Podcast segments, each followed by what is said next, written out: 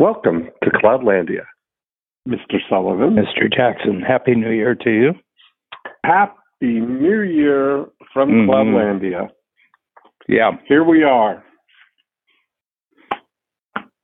Where in Yeah, the think- uh, where on the mainland are you today? yeah, I'm in Toronto. Okay. We just chilled. We just Yeah. basically chilled. Yeah, yeah. We were uh, traveling a lot in November, and we'll be the same in January and February. So Mhm. decided to, you know, it's been very nice. I mean, we had the storm. Not much of one here. It was about four or five inches. Clearly, the fault of some variation on global warming. Yeah, Um, of course. Yeah, yeah. The, I think cause number eighty nine or something like that. You know they have a lot of different different causes. But Buffalo got hammered. It's all combustible. Buffalo always gets the worst because they have the they're at a weird configuration. They're right at the eastern end of Lake Ontario and the southern end of well southern end of Lake Ontario and eastern end of Lake Erie, and there's a weird thing that dumps six or seven feet on them. Oh man, I know. I often remember that, like thinking, you know, the two things that always stuck out of my mind about Buffalo is, first of all, the fires. Because if you watch In the news, Tonawanda. a fire in well, in Tonawanda. In Tonawanda. I think it's just. I think that was because it was fun to say, fire in North Yeah. Tonawanda, at eleven. yeah. yeah, and Isn't then the funny, uh, though? We both share that that, that uh, realization. yeah, I don't think anyone else in the United States, Alaska, they might, but not in the mainland. I think that Buffalo gets the worst of it when they have those so- sort of storms, and you know, it is what it is. I mean, those sort of things ha- happen, and uh, but you know, it's been happening forever, so it's not something recent. Yeah, But that was the yeah. You know, the thing what people, you know, there's just a couple of factors that don't take people into consideration. You know, first of all, storm damage. Well, you know, when the population was one third as great as it is right now, when I was born, it was about a third of what it is right now. You don't have that many things to damage, you know, from Yeah. the storm. Okay, so and the other thing is the number of people who are now reporters and journalists and comment, uh, Mm. co- commentators, and that's truly exponential. That's truly grown exponentially. I think you're right. It's almost like every every person. How many people now are online? That uh, you know, up to five billion yet of the number of I think people it's with you know four, four. Yeah, it might Four be half the half the global population. Might be higher. I mean, who could who does a count on this? You know, is there a well exactly. Is there a meter? I mean, some, is there a meter somewhere that's? yeah, well, we just crossed five. We just crossed five billion. Yep, yep, yeah. It was a little boy, a yeah, little yeah. boy, in one of those Indian Oh, I Ocean islands. count again. Start over. One, two, Yeah. three, four. No, but Yeah, the point is that there's three or four billion people all over the globe. There's probably no corner of the globe that's not covered with access to, you know, satellite or, you know, being a direct Mhm. link to Cloudlandia. And so you've got now three or four billion people with an instant satellite uplink and a video camera everybody's a news crew. That the as soon as that fire breaks out in Tonawanda, you've got the closest person with their cell phone is the one. uh, people in South Africa. reporting. People in South Africa know about it. yeah, and all of a sudden it's trending on Twitter, like the dispatch center. The you know the Yeah. British are coming. The British are coming. the uh, that little uh, that way of getting the message out is super Mhm. fast now. And you look at that that I think is reflected in how quickly Chat GPT got to, you know, its Yeah. first uh, however many million and it's an emotional it's an emotional and psychological multiplier you know those emotions get multiplied by by this you know i mean yeah. And i've really noticed uh, the drop off inside of me of that being affected by that multiplier since i'm in my fifth year now with no television. And just not tuning in every day lessens the force of people's emotional overwhelm in the world because that's what gets Mm-hmm. reported on is outbreaks of emotional overwhelm. Yeah, I was doing some reflecting yesterday and realized I've been kind of observing the, you know, the dopamine effect of, you know, constantly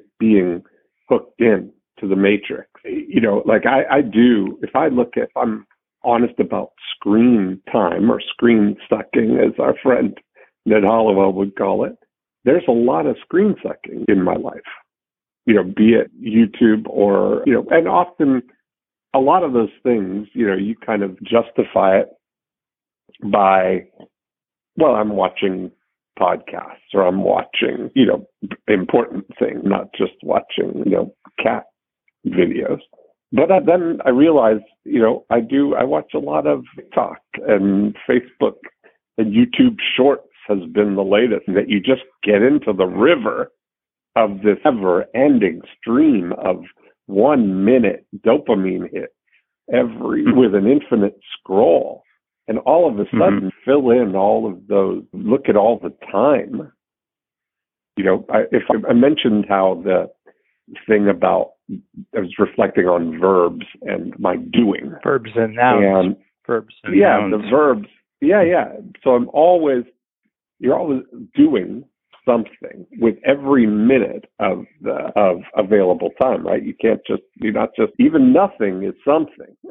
sitting because you're Mhm. sitting or standing, and I was playing around with this matrix of the state of the position you're in, like contextually. So we go from a you know from a state of lying down or sitting or standing to moving to running kind of thing. You're on the move is one of those, your mobility level. And then on the primary things of the inputs really come from thinking is the least effortful thing, thinking or listening or watching or reading or talking or drawing or writing.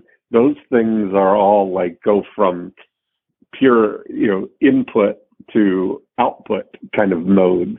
But it was kind of, it was a, it wasn't an exhaustive list. I mean, there's certainly everything that I do could fit into those handful contexts, right? If you overlay all of the activities and then the content fits under those. So what am I thinking about? What am I watching? What am I reading? I'm reading, you know, there's a modifier to it then.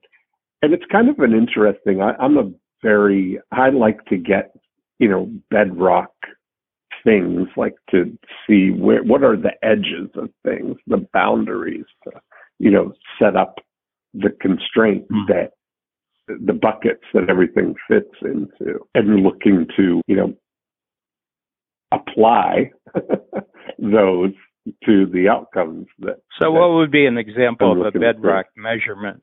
What would be an example? Well, a bedrock. So, I mean, the amount of time that I'm actually just, if you look at those things and you overlay on top of that, this, what never changes is that the mainland, you know, I, I distinguish the mainland from Cloudlandia in that the mainland is material, real, actual. There's rules, there's science that goes with the mainland. You can be a shapeshifter in Cloudlandia. You can you're not bound by the rules of or the limitations of the mainland. But on the mainland, the general rule is that it's always moving. It was moving before we got here. It's going to be moving after we're gone.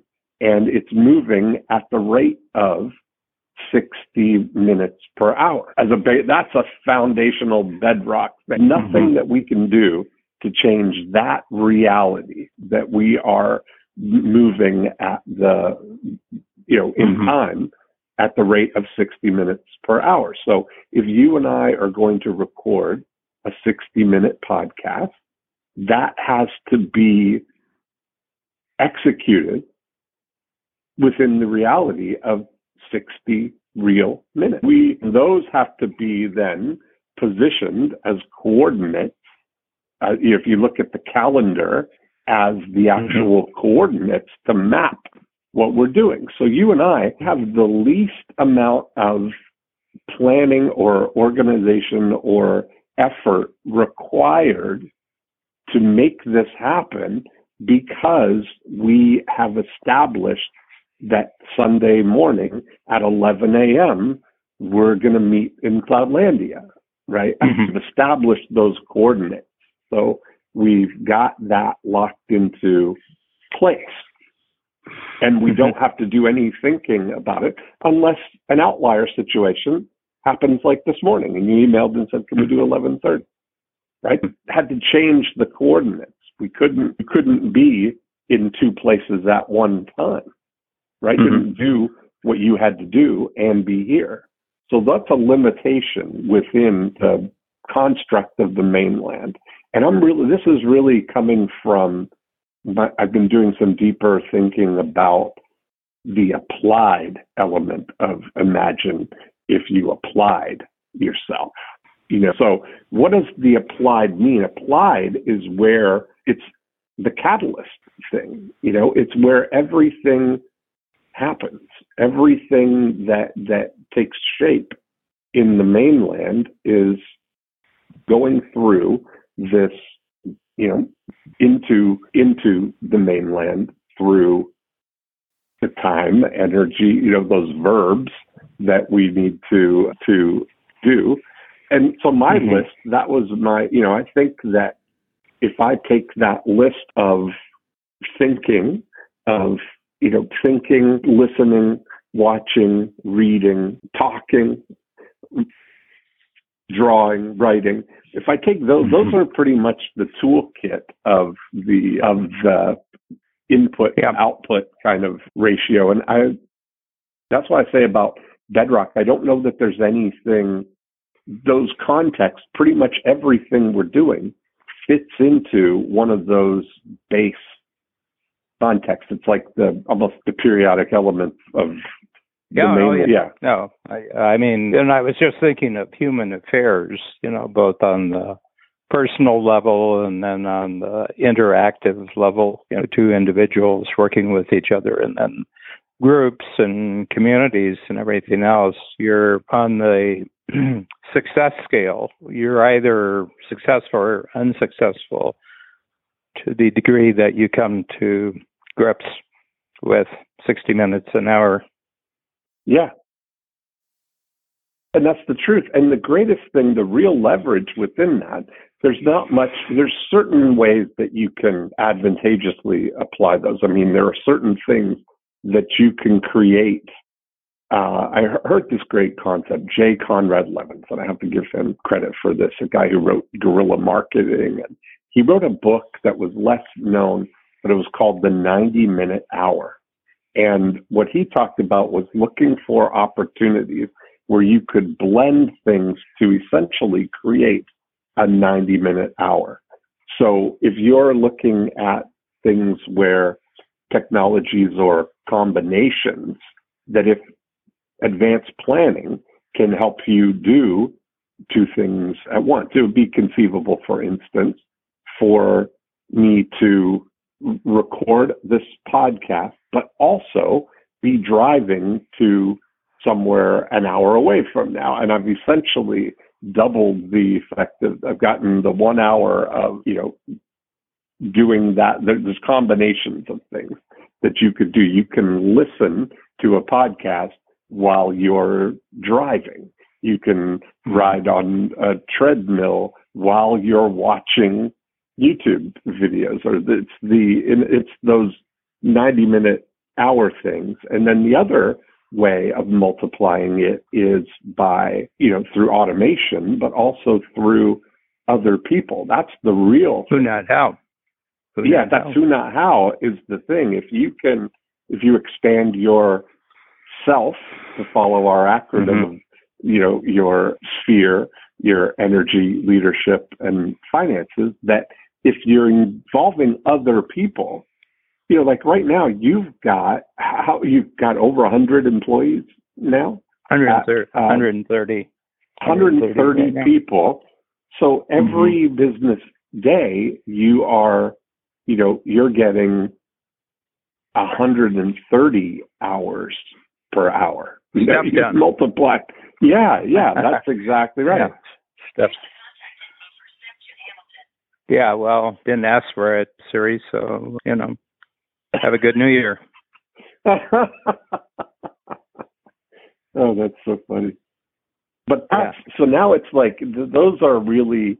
This is where I'm learning about the applied thing, or you know, sharpening Yeah. our thinking around the Yeah. applied side. Yeah. And I mean, there's, they're there's almost like putting those of- recipes together. You know, I think that, you know, if you take, let's use a big topic like philosophy, you know, and philosophy, Mm-hmm. the, you know, the Greek words translate very loosely into English as the love of, the love of wisdom, the love of wisdom, really what philosophy means.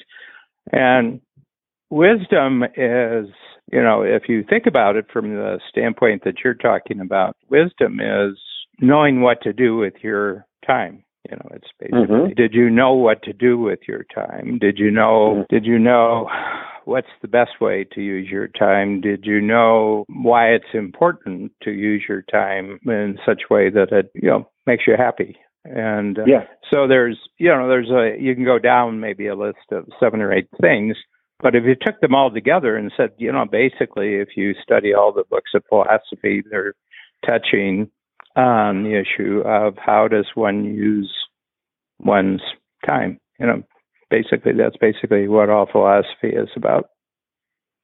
yeah.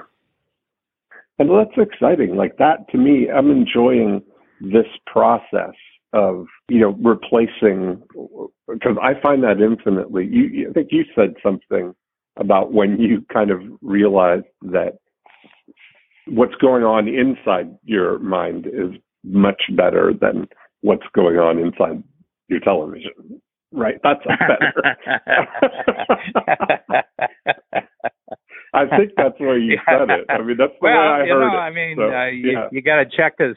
You got to check this out person by person, but you know, you know, I think I would say that that was uh, very crucial to my decision not to watch television because there wasn't anything going on there that was, you know, it was as useful as an hour with me sitting in a room with nothing going on but just uh, you know, thinking about your thinking. watch, watching Yeah. thinking about my thinking lots going on when i'm thinking about my thinking but Yeah. any anyway and you know i want to bounce three things off you it's the subject of my next book Okay. so i'm getting i'm closing in on the end of the quarterly book here so we got january to get it all shaped shaped up and shipped out to the publisher to the printer. This one that i'm sending out is called capitalism dash and everything else to indicate that a lot of people like to create there's an equivalency like like there's an ideological shopping market then there's the capitalism section and the socialism Yeah. section and the communist section. And it's a silly thought there is no equivalency okay Mm. capitalism which produces everything good and new and then there's other systems that oppose capitalism but they don't produce anything they simply take what capitalism produces and redistribute it in a highly prejudicial way. You know, in other words, you didn't produce it, but you think that it's not fair that the person who produces it should get all the benefit of it. So we're going to let you produce anything you want, but we're going to take a portion of it or a very big portion of it or all of it and we're going to keep it for ourselves or we're going to give it to people who are deserving of what you produce. And that's the reality of the planet and it goes back. It's one of those things like time because Mhm. production is very being productive is very much related to your basic measurement of 60 minutes per hour. You know, people who are the people who are productive and the people who are profitable and the people who are prosperous are the people who do a better job of capitalizing on their 60 minutes per hour than other folks are. You know, it's basically what it is. But I was thinking that with kind of a lot of unsettling things going on in the world right now, unsettling in the sense that people thought things were going to go along one way, and it's turned out they're going along, going along in an unpredictable way. And I think that unsettles people when your expectations are defied by reality. And a couple of things that I think have unsettled people. One is the sudden inflation that's kicked up over the last, you know, over the last two years. The and we were supposed to be at a point where at most you'd have one percent, maybe two percent inflation per year, and you could count on that. There would be no inflation. All of a sudden, you know, you're sitting at 6%. And people who have limited income for the rest of their life, they, that really impacts their life. They get very unsettled by that. Okay. Yeah. Okay. Yeah. And the other thing is that we weren't supposed to have those kind of, our public health care was supposed to be totally on top of things and, you know, there were centers for disease control who were supposed to control disease. And it turns out they didn't. Yeah, we're not have a pandemic. Public, right. And the public healthcare system isn't what we thought it was. So that's an unsettling fact. You know, and then there aren't no, supposed to never be another war in Europe. And there's another war in Europe, and it's a major one and you know, and the FBI are supposed to be the good guys, and now we have a lot of proof that they're not the good guys. they, they, at least from my perspective, they're not the good guys for my side. they, they may be the right, good guys right. for somebody else's side, but they're not supposed to be partisan. They're not supposed to be favoring one side. You know, so right. I just go on. I could go on about ten or twenty things, and this gets talked about, and it's essentially what the news is. You know, what we call the news. You know, with capital letters, news. That's basically what it is. And I was sitting there about a week ago, and I said, "What if none of it means anything?" what if the hokey pokey really is what it's all about? Yeah, what if none of this really means anything? and it's really it's just basically the storm it's just a total mushroom cloud of of emotion you know it's just kind of mm-hmm. it's just like a tsunami wave. It's like a tsunami wave. And you only get caught by the tsunami if you have those emotions inside of you. Otherwise it's like nothing's happening. Like if you don't relate to why other people are emotionally upset then you're not going to be upset because there's no communication line between their emotions and your emotions. Okay, right. so it's it's an interesting thing.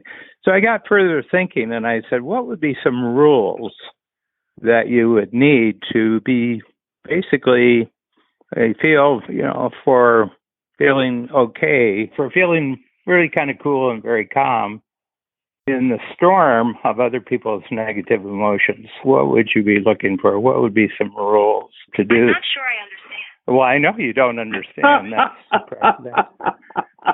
yeah. But I tell you, you get Siri into any kind of conceptual matters, and she's she's helpless. Right. You know, she's just yeah, she's just helpless with context. And I'm saying that so it's recorded at Cupertino, and they can there you look go. into Perfect. This.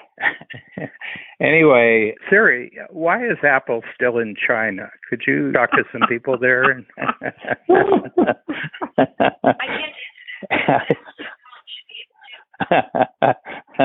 there you go. She's at least rehearsed it. She's at least rehearsed it. anyway, I'm going to throw my watch I'm just going to throw it across the room. I, I, I, threw it under the couch. There you go. Perfect. I'm out, of, I'm out of ear range for her. Anyway, the so the three three rules I came up with, and you know, I'm just introducing these, are everything's made up. Number rule number one is everything's Yeah. made up. I like Okay. that a lot. It's true. Okay. Number two is nobody's in charge. Yes. Everything is made I'm up. not saying that, I'm not saying charge? there. I'm not saying there aren't people who think they're in charge. I'm just saying that nobody actually is in charge. Yeah. And let me just remember the number three here. Huh. I have to go over my notes on this. My goodness. It reminds me of the that, that show Whose Line Is It Anyway? That was uh, on television. And they always the show where everything's made up and the points don't matter. Yeah. That's kind of what you're everything is made up. No one's in control or no one's in No, no one's in in control? charge. no one's in Yeah, charge. Yeah, no one's right? not in control. There are people who are kind of in control. In, other words, they can keep you from doing certain things or they can force you to do certain things, but they're not really in charge. You know, like uh, you're not really buying into, you know, their authority. You're not really buying into their position. You're not really buying into that. And uh, there was a third one. If you don't mind, I'm gonna I'm gonna do a new I thing. love I'm it. gonna Uh, actually yeah, going to walk Look upstairs because I want to get that. I want to get that third thing. Here. I do too. Yeah, I'm walking up the stairs. Okay. I'm now at ground level. Okay. Babs is peeling vegetables. I'm just going to grab my computer and bring it down. Good lesson for the future. Always bring your computer down. yeah, but the I first like two are. so far, though. I was just going to say, I really like where it's going so far. That's the that is the truth, you know, and it kind of parallels what I was thinking about these contextual things. Like I, I had that realization from the Shangri La Hotel in London, looking down at all the ants, all the people marching in the same direction and realize, you know, you take out the the sound and you just look at the mechanical things. There's very few things. We're doing all the same things. If you just observe, we're walking, we're sitting, we're standing, we're talking, we're looking at a screen.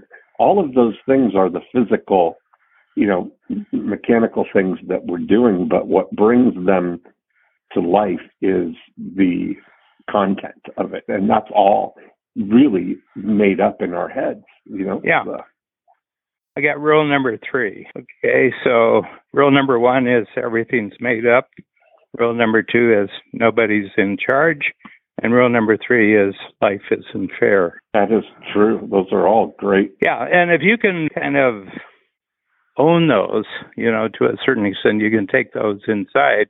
And when things happen, you say, well, first of all, remember everything that's being discussed here was made up by somebody. You know, I mean, somebody may have been a couple of thousand years ago, but it was made up. And, and you realize all sorts of stuff are being made up today, some of it in competition with things that were made up thousands of years ago. So there's a Mhm. certain level of competition about this, you know, especially around the topic of truth, you know, topic of Mhm. reality. Well, what's reality? And I said, well, you know, that 60 minutes per hour, there is a reality to it, but you have to realize that one time it was made up. Yeah. That's true, right? That is true. There was no, nobody was, I mean, it existed. It was there. You know, it, just the cadence of it, though. I mean, the rhythm was certainly there. The observable, hey, the sun disappears every night and then it comes up again every morning behind me. It Mhm. appears in front of me. It comes up behind. Where'd the sun go? Oh, there it is. Oh, wait a Yeah. minute. That happened again. Hey, wait a minute. At noon, it seems like it's right over top of. I mean, it's amazing to me the where we've come. You know, from just like observing the things around us, right? Everything that we take for granted now has come from the realization by other people thinking about their thinking that, hey, wait a minute, that sun seems to go on a path from the east to the west, and it let's call that a Mm-hmm. day. Yeah. I mean, Yeah. that's something, right? When you look at if we were to measure it, how long does it take to go? Yeah, and made know, up. the thing was that people said, "Well, you know, how do we actually measure what happens between one sun- sunrise and one sunset?" You know, and they said, Yeah. you know, you know, and they had, you know, they had various ways uh, that they looked around to do it, and you know, one of them, you know, and they had to advance quite a bit before they could do what I'm going to now talk about. But they say, well, let's have candles and we'll burn a candle and we'll have measurements on the candle.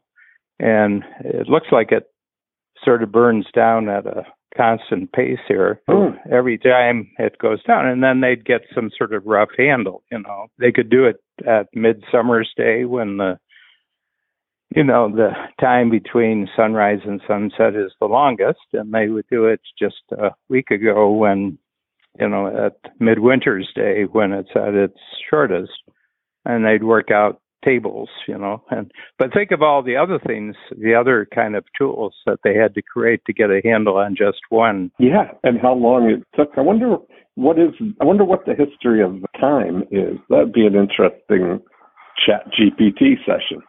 Yeah, yeah. Well, the Romans, the Romans really didn't have it, you know, so they were very Mhm. advanced. They had sundials, you know, that was the best they had. Yeah. They had, I think they had, I think they had some form of sand dial too, you know, with, you know, you would put, you have two vessels, and one of them's got a hole in the bottom, and you put you fill the one up with sand and then it leaks out the bottom and goes into the other one and they it takes up but you need something that you can already measure with to create some new measurement you know you know. And even now with uh, atomic clocks you know which they're based on you know the deterioration of a atom. There's a i looked it up a couple of years ago but there's a clock there's one clock in the world. It's in the united states i think where it keeps track of all the time in the world. And so you know but it's not exact and every you know five years six years they have to add a second or deduct a second you know then everybody's time yeah, I wonder how. You ever wonder how they keep how that stuff gets made up? You know, that's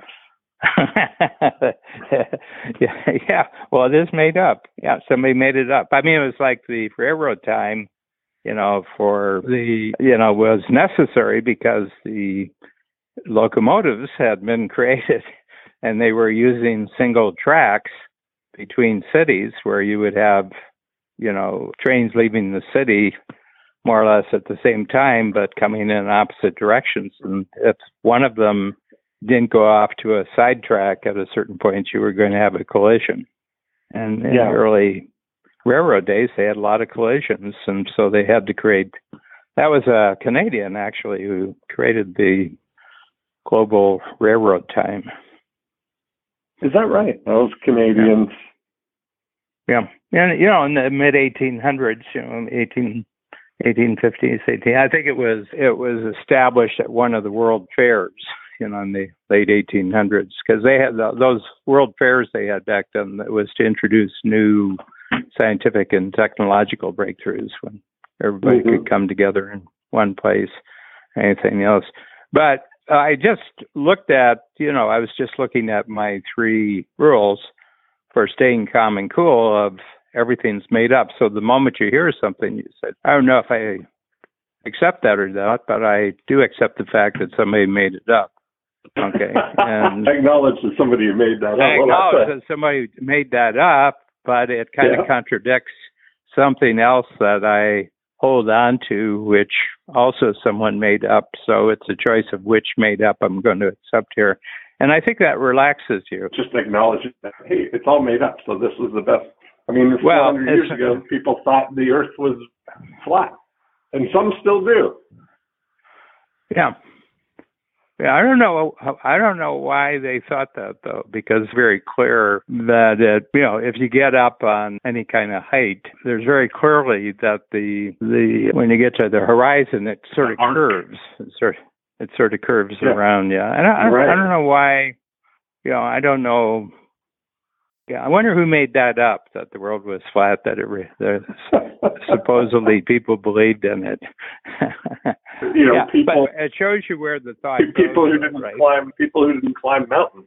That's it. Yeah, people who were born in. yeah, but my feeling is that it what it does is that it it relaxes you a little bit, and you say, well, you know, I feel strongly about this, but I do have to acknowledge that I'm believing strongly about something that somebody made up, and if you Mhm. ask me who that was or what the history of it is, I'm not in a position to tell you right now. So that lessens the power of my outrage that Mhm. you're suggesting you're making up something now that contradicts what I made up. So, and the other thing is nobody's in charge. In other words, there isn't anyone you can go to whose opinion about where things come from is going to be any better than yours. And what was the third one? So everything is made up. No one's in Life's not life's not life's, not, fair. Yeah. Right. Yeah, so there's nothing that you're born into that is fair. You know, when we're born, there's nothing fair. There's nothing fair. Wasn't nothing was designed for you with you in mind. Nothing was made up with you in mind. oh, that's so funny. Yeah. Yeah, I'm just playing with them. They're like rules of geometry. They're like the Right. geometry We like seeing the geometry of staying calm and cool. This is, you know, Dan Euclid Sullivan's Yeah, view of the universe. Yeah, this is I mean, Euclid triangle. had to make these things up. Euclid made that Yep. made it up.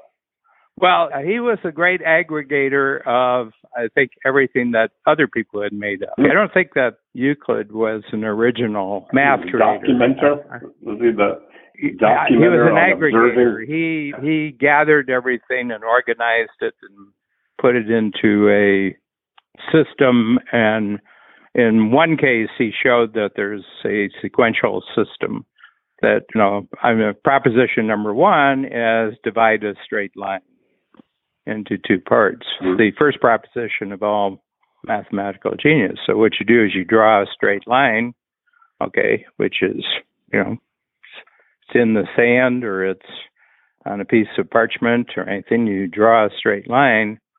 And then to divide it in half, you take a compass, you know, a compass, not a compass for discovering the North Pole, but a compass for drawing a circle. Circumference. Yeah. Uh-huh.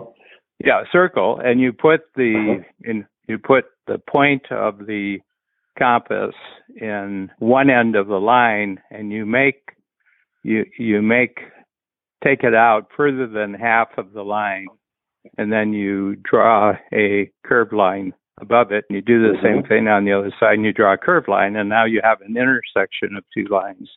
And then you do the Mhm. same thing underneath the line, and then you have and then you draw a straight line between the two points, and that divides the line into two parts. And that's the start of Mhm. all ge- geometric mathematics in the world. There you go. Interesting how it came from. You know, that's his. That was his thinking about his think. I wonder how long it took for Yeah. him to, you know, come up with that. But you imagine, like the. I'd love to see, you know, a, a kind of dramatization of Euclid's discoveries in the modern. You know, if he was in modern times. Where Yeah, is he sitting in a? Is sitting in a chair? Is he? Yeah. Actually, the uh, they think the Library of Alexandria that it was a sort of a it was a big library where all the scrolls were and but they had uh, like conferences there and they had tutorials and classrooms and you know people came and discussed new things that they had discovered and it was sort of a collecting point. I think it was sort of the google of the age and uh, you know and uh, he was a mathematician a greek i think but the greeks traveled far and wide in the mediterranean world and this is where he pla situated himself and there's not much known about him except that he did exist and he was acknowledged at the time of being someone knowledgeable about mathematical principles. Yeah. So he's as good. People say, well, you people say, well, how do we know that Euclid started all this? And I said, somebody made it up. You're right, exactly. Is that all part of your this new capitalism and everything else no, book? Is that this is the next book. No, okay. Is, oh, okay. This is the next book. So I'm just starting in on this. And what um, is the next one called? Everything That- is made up and the points don't matter. No, it's ge- I've just changed the name actually because of our conversation here. Geometry of staying calm and cool. Okay, I like that. Oh, that's good. yeah, yeah. And it's because it's very clear to me that just feeling something and expressing yourself doesn't really increase your ability to get a handle on 60. There's 60 minutes in an hour. Anything can impact you from the outside, and you have no control over your reactions to things from the outside. I I just don't think you're going to make very much progress as a person, and you're not going to get much done. Right. Yeah. Yeah, that's pretty. Is that how far out do you book your quarterly books? One quarter. Just you just think like so you've got a Yeah, hopper, when I'm getting and close, then you kind of go I'm to the hopper. close- Yeah. Yeah, I have a file and I have 30 possibilities, but usually they stay in that file because they were worth writing in the file, but they weren't worth um, getting out of the file and actually doing something out of it. And but I don't feel the uh, waste. I, I don't feel that I'm wasting, you know, wasting time or anything like that. You know, so you write it down. I saw say, a okay, profile. I saw a profile of Woody Allen years ago, and you know it showed his process. He writes ideas down. He writes like you know synopsis or scene ideas, um, movie titles, ideas on yellow pads, and he just stuffs them in a drawer, and then you know, when it's time, basically makes one movie a year for 50 years now or whatever. And when it's time, he goes in the drawer and he looks out and picks out one and okay, that's the one. And then he goes to work on writing and exploring that one. yeah. Pretty interesting. I mean, I get a sense, you know, of everything that's happening in my experience of the clients in the workshops. And, uh, you know, so, and I get a sense of what kind of thinking tools might be useful for the next quarter. And then what would be, then I've got the relationship with Ben Hardy about, you know, a big book I with just got my yeah, I just got my ten times is easier than two times. the galley. You got the galley proof. Yeah. I got the galley. Yeah. Yeah, thank you. So that's Yeah. awesome. Yeah. What's your next? So everybody, yeah, I mean, we send it out to, I think we send it out to everybody in free zone in 10 times. We sent the, we sent this out, the galley proof. And, uh, you know, and, and then we ask people to, because it's already up on Amazon, you know, with, you can pre-order it, you Pre-order, Amazon, yeah. but, but we ask people to, if they get the, is to put up a review because that helps that helps Mm. with the pre-order. Yeah, gotten some good stuff, and uh, there's a couple thousand that have already been pre-ordered, which is great. And What's next? Yeah. You got the next one already? yeah, we hold off on that. Ben gets eager. Ben would like to have the, you know, he would like to be a little bit further ahead with that, and I think Hay House would too. But you know, our big thing is to capitalize the eggs that are about to be laid, not you know, a future chicken. Uh huh. Yeah. That's good. I mean, yeah. we'll get to so it when we get to it. Yeah, Yeah, because they have and there's no need. they have a production year and everything, and we're doing it this year in May instead of if it had been on normal schedule, it would have happened two months ago in October. But they Mhm. there has been uh, huge supply chain problems for paper Paper um, shortage. and- yeah. Paper shortages in the United States, and so they had some commitments of you know that they had to you know that they had to take care of books that were in production and had a earlier prior deadline to ours, so they wanted to guarantee that they could do justice to those other books. Mhm. And so they asked us, but I actually like May a little bit better than October. I think it's Well, our birthdays are in May. Yeah. Well, there. I was looking for the reason, and you just defined it. Yep. That's it. Both of our birthdays in May. That's right. Yeah. You're you're the ninth. Are you the ninth? I'm May 10th. Yes. Yeah. Well, actually, the release day is the day before your birthday this year. Okay. All right. Yeah. Um, that's a good thing. yeah. But anyway, anyway, this is this is really interesting, and uh, you know, the interesting things, and people uh, often ask, you know, what is the intent of your podcast with Dean Jackson? This Cloudlandia thing. What is you know, what's your strategy here? What are each of you and both of you together trying to achieve? And I said, hmm, I haven't given that much thought. I'll have to bring the topic up with Dean. there we go. I'm clueless. I can't think of I can't think of any intent whatsoever. That's why we're doing this. It's one of those, you know, the value is in the doing of it. It's really, I think, it's one of my. The activity is its own reward. That's exactly what it is for me.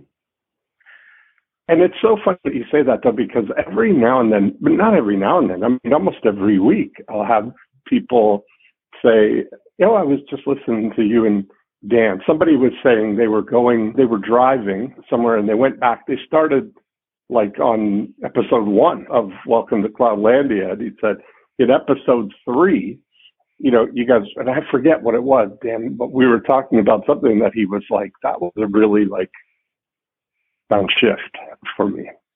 And I think it's just, it's a great thing that the com, the comments that I get are that people, it's, you know, gets their, gets them thinking about their thinking. Yeah, I think, So, I think the big thing is that I, I think that there are, there, it is important especially for your practical life, that you do have periods of time and you have particular type of interactions where there is a particular result that you have to achieve and you have to achieve it by a particular deadline and it's got a economic consequence. Okay, I'm clear about that. Okay. But that's but I keep that within the framework of strategic coach activities okay, that Mhm. are related to our program. You know, everything Yeah, comes yeah. down to the program, and and but then one of the rewards you get for doing that well is that you get sort all sorts of time where you don't have to impose those requirements on your time. Yes. Yes. And then I think that by the things that you choose to do, Unpurpose, unpurposeful time. Yes. and then, but I think ultimately then that that shapes the thinking of that you bring into the things that have that commercial intent or what Yep. you the way you were just describing it there because I think about you know the seeds of the things that we talked about with the joy of procrastination. You know, even starting all the way back when we first had that the very first conversation there. There's been there's a lot of seeds of thoughts that have really developed into other things, which is kind of a I like that a lot. Yeah, it's a wonderful like i honestly the part of the thing is it's one of the selfish joys too that i find it very useful just even personally you know having these conversations with you every week has been a delight yeah, yeah. Well, we're both reporting on our wanderings. You know, um, yeah This is where I wandered last year, last week. Yeah. You know, and and it's kind of neat. Otherwise, you know, you can get lost in your own wanderings if you don't right uh, you know, have a, back in. a period of time where you can kind of bounce it off somebody else's wanderings. You know, it's Yeah. uh, it's one of those things, and I think that this is. I think the value of this has lessened in my lifetime. You know, if I go back to the 40s and 50s, you know, and I mean, there was in my life there was. First of all, it was a pretty easygoing life, if I remember it accurately. The f- 50, I mean, uh, it, it moved at the, you know, it moved at the speed of the one traffic light that we had in our Yes. local town. Yeah, yeah, yeah. and that was, and to this day, that town has one traffic light. There's, You know, Yeah, there's only you know- one traffic light. Uh huh. There's Go ahead, something yeah. to that, though. I think about that all the way back to the 80s, too, right? Like in the analog world, there was no way really of shaping, you know, we talk about from 1950 to 80, there's basically very little change that your consumption of things was real time and synchronous was no way of you know even when you look at things like the answering machine for your telephone was one of the first things where you could be two places in one time you could be uh, wherever you wanted to be but still get that important call if you needed it and then the vcr allowing you Mhm. to be doing something else but also capturing what you wanted added in some asynchronous element to what we're doing. Mm-hmm. But now, you know, fast forward now and nothing has to be synchronous, really. Core things do, but you know, as far as like choice and when things happen, if you wanted to watch Gunsmoke, you had to be in front of the TV on Sunday night or whenever Gunsmoke was on or the whatever television show you wanted. There was no other option but to organize your calendar and your day around being there at that time. And you watched whatever one of the three choices were that Mhm. night. You know, for that Mhm. happened literally until we got up to 13 channels, right? Mhm. In the 70s, we had 13 channels, and some of them were, you know, one was French, one was the government, and one was, you know, not working. So you had to choose between, you maybe had seven or eight choices, right? Three of them were Buffalo stations and the CBC and global television and Yeah. the Yeah. Kitchener channel. CTV, you- CTV. CTV, yeah, yeah. So you had those, and You know, at yeah. 10 o'clock or 12 o'clock, depending when the national anthem played. yes, Yeah. They said good night. Yeah. You know, and, And they now- opened, you know, like uh, what I was six. I don't know when in the morning they started again, maybe six or so. Yeah. But you know, they were obeying timeless, you know, the tra- the time schedule of antiquity. You know, like Right, you that's know, it. yeah. Yeah, it's, it's an interesting thing, and somebody made that up. You know, somebody made that up. Yeah. It's just one of the things that you pointed out is that when television first started, the first visual would be screens open, you know, the curtains opening, you know, like uh, Right, you'd yeah. have. Uh, yeah, and they were saying, you know, how do we make a presentation? Well, it's, it, you Uh-huh. know, people are used to the curtains opening, so we have to have the curtains opening, you know, and you know, and that was a standard sort of or the, the you know and then they in the movie business they you know started to create corporate logos like the MGM lion you know, right. the lion ro- roaring or the you know 20th century fox had the Yeah. art deco sort of art deco Yeah. Universal had the planet, and they had yeah, yeah. But it's very interesting. But things that you're when you're born, things that are already made up, seem timeless to you. Yeah.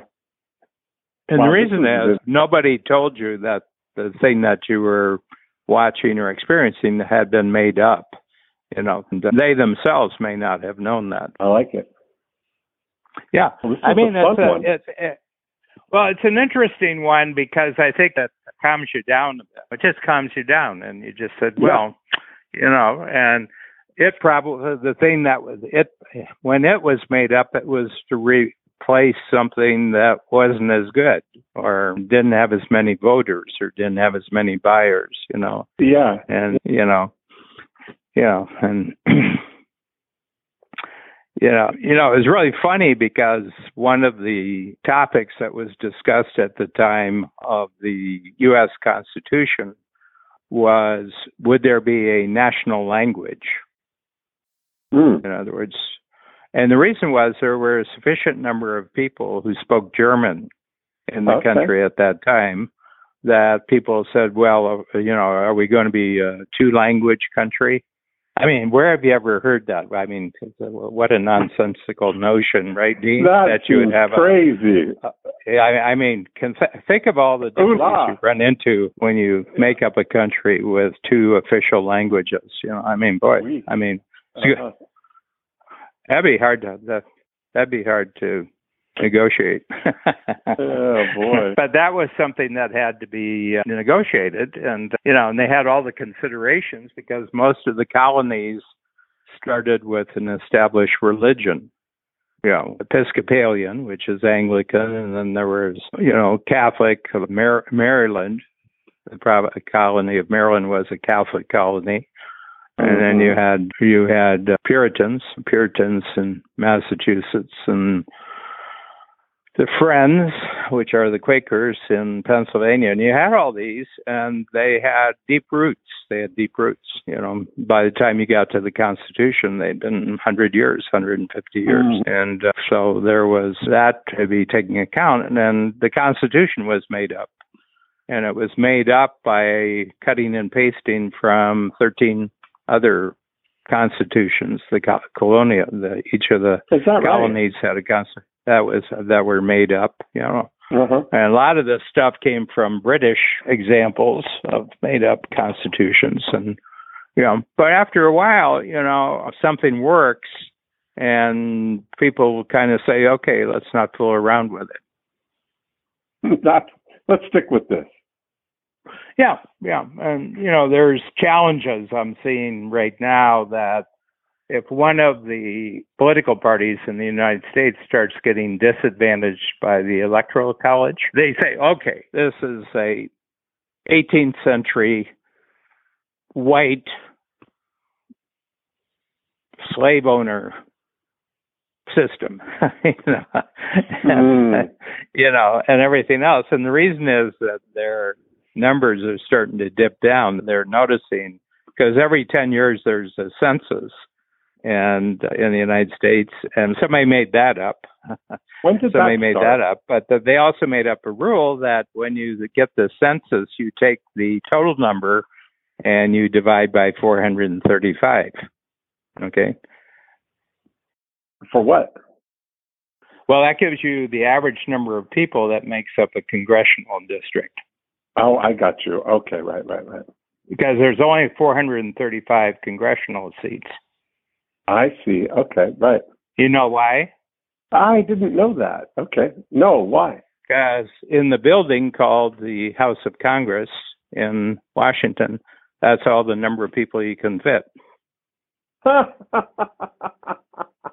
I love it. That is funny. And in 1927, they put an amendment in the Constitution they put a, an amendment in the Constitution that you could only have 435 seats in Congress. So oh, when wow. Hawaii and Alaska, at that time they were at about 48 states. I think that they pretty mm-hmm. much reached 48. Then mm-hmm. in the 50s mm-hmm. they had Alaska and Hawaii were at it, and then they had to take some seats away from other states to give Hawaii. I think they both of them when they started just had one. I don't think Alaska. I think Alaska only has one Congress Wow. They've got so two is that senators. why? Do they do, and then do they redraw the lines every 10 years? Well, yeah, if there's more than one seat, if there's more than mm-hmm. one seat, then yeah, they redraw them, and the power of that goes to the state legislatures. So the state legislatures are the ones who redraw the laws in their state, which mm-hmm. is totally 100% prejudicial because mm-hmm. Republicans redraw the lines to favor them and Democrats redraw the lines. And people yeah. say, well, this is absurd. This is absurd. Why do we have uh-huh. this at all? Why don't we just have the total population, everybody gets to vote? You know, mm. and I said, well, there's problems with that too. You know. Yeah. And why do you have to be a citizen to be able to vote? You know. Oh boy. And why can't 10 year olds vote? Everything affects them. They've too. got an iPhone. They've got an iPhone. Why can't they vote? Yes. yes. you know, I think that's the yeah, secret. So. Everybody, one iPhone, one vote. Yeah. Just yeah. tell Siri. Just tell Siri what you want to do. See, I've solved the Siri problem. Just throw the phone under throw the throw it under the couch. Yeah. I love it. Yeah. I think she's lonely. oh man, I wonder if she notices that you're. No, she uh, doesn't. she doesn't. her. Well, if she would be bothered, it wouldn't make me want to take my phone off and throw it under because then you can negotiate. But there's no There negotiating. Negotiating. I got it. Uh, I mean, what a cop out. I mean, what's this thing of Apple still being in China? And she says, any questions related to Apple Corporation, please? Oh, that's Yeah. so funny. Yeah. She's been yeah, trained. That, that, come on, Siri, you're supposed to be intelligent. You got to have a view here. Party line. Yeah. Yeah. That's another one, you know, that China was going to take over the 21st century. Another expectation. And, uh, you know, and I think a lot of it turns people out got you were right about with- that. You were right. My, I often tell people your observation that anywhere where two hours from the capital city, people are shitting in a hole. Shitting in a hole in the ground. competition. That's not your competition. Yeah, no. That would definitely be true. it That's true. still- Absolutely. still, yeah, still would be the case. Yeah. yeah. But, you know, they have a history of not holding the country together, and it goes back 4,000 years or so. And uh, the period we're in right now, since 1949, when the communist government took over, is the longest stable period, peaceful period, and fairly prosperous period in Chinese history. And it's coming apart. And it's coming apart. And the reason is it's an almost impossible country to hold together. You know, and uh, you know uh, the North and the South have zero to do with each other. I mean, Mhm. they speak a different language. You know, Mang- Yeah. Mandarin and uh, what's the other one? Yeah. Cantonese. Yeah. Cantonese and Mandarin. You know, they speak 2 Mhm. different languages, and then, and you've got coastal Chinese from. There's a big, you know, the big river outlet that goes into where Shanghai is, and if you start with Mhm. Shanghai, come out to the coast and go south around to Beijing, that's a totally different China. That China relates to Mhm. the world, is related to the world forever. Don't have virtually nothing to do culturally with people in Beijing, you know, and don't really like each other. Um, um, don't say good things about each other. Almost like Democrats and Republicans. Yeah. So anyway, so plus they just stopped having children 40 years ago, and the children Right. they did have were all boys, and Oh, that boy. causes problems. And that causes problems. Yeah. Yeah, that is interesting to see those population charts and where what the coming impact of that is going to be. Yeah. Yeah. Yeah. Yeah. You need lots of women to have lots of children, and they don't have them. Uh-huh. They just, yeah. I mean, Yeah. and a lot of the adoptions, you know, there were adoptions where people, Right. foreigners. I knew a man when I started coach in the 90s, and he was from Indianapolis, and he and his wife had just adopted twin girls from Yeah. China. My good friend And- Lane has two boys from China. Oh, that's surprising, and the reason is Uh-huh. that they didn't allow the boys to be adopted. You know, they allowed Hmm. the girls to be adopted. And I said, you know, you're not looking long range here. Right, exactly. Men are expendable. Women are not expendable. but as far as if your importance is to carry on your One, family one, name, man, and yeah. a, one man and a hundred women can create a civilization. There you go. Yeah, one woman and a hundred men means that you just have a very tired woman by Friday. Tired man. Yes, exactly. That's funny. Yeah. I love So, it. Yeah, what'd you get? What'd we get in our wanderings got our three, our uh, wanderings here? I think we we established the we established the pace of uh, mainland at 60 minutes per hour.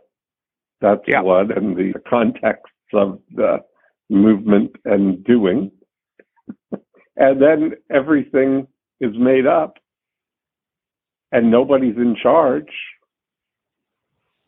And the third, hang on now, let me get the third back back. I'm not going to beat Life's myself not fair. because you life's not fair. because you had Life- to go well- and get the notes.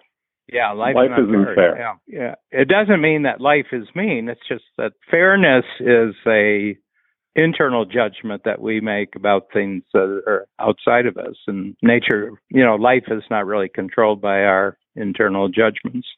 Yeah. Yeah. Uh, I mean, we can make things fair. I mean, I think humans do a really good job with people that they know and the situation they live in. They they create something called fairness, but it's made up. Yeah. I mean, look at the rules of sports. You know, the rules Yeah. of sports are, yeah, yeah. Uh, we have. I mean, we're finely tuned with our games. That Yeah. uh, the game's only worth playing if there's an agreement that of what fair play means. Yeah. Yeah. Well, I love these contextual uh, conversations. This is good. I'm going to keep Yeah, going the on way- the. Uh, Karen Squarick, my emissary to Florida, you know, the diplomat to Florida, and at through your good graces, she was able to go to the studio, and they treated her with her. wonderfully. yeah, yeah, I saw her. they, they treated her wonderfully, and she learned a lot. And we have a trove of useful tips on creating our next, you know, studios because we get Mm. to start from fresh. And That's uh, exactly we right. can- yeah. And Juan offered he'd be happy to happy to consult or to share whatever, Yeah, be a resource for you if you need questions answered or anything. yeah. Oh. So, It's great. all righty. Okay, Dan. Uh, yeah, Happy I'll New Year. To you next week. Uh, next week, I'm in. I'm in Chicago for Free Zone. So I do the Free Mhm. Zone workshop on the Tuesday, and We're doing and this. So I have uh, a new ten times coach on the Monday. There's Lee Oh, Brower so is the Lee Brower is the coach on Monday. So yeah, we And then we uh, have virtual free zone coming up too. On yeah we have virtual, and then you'll be I at think. the summit. You'll be at that's the summit. exactly right. And I have a fast filter to outline your thinking that you're going to share with us about you know things Cloudlandia. Okay, I like it. I like what I'm hearing. Yeah. Okay. Okay. Well, thanks, Dan. I will. I'll be here next week. Okay. Great. Thanks. Bye. Thanks. Bye.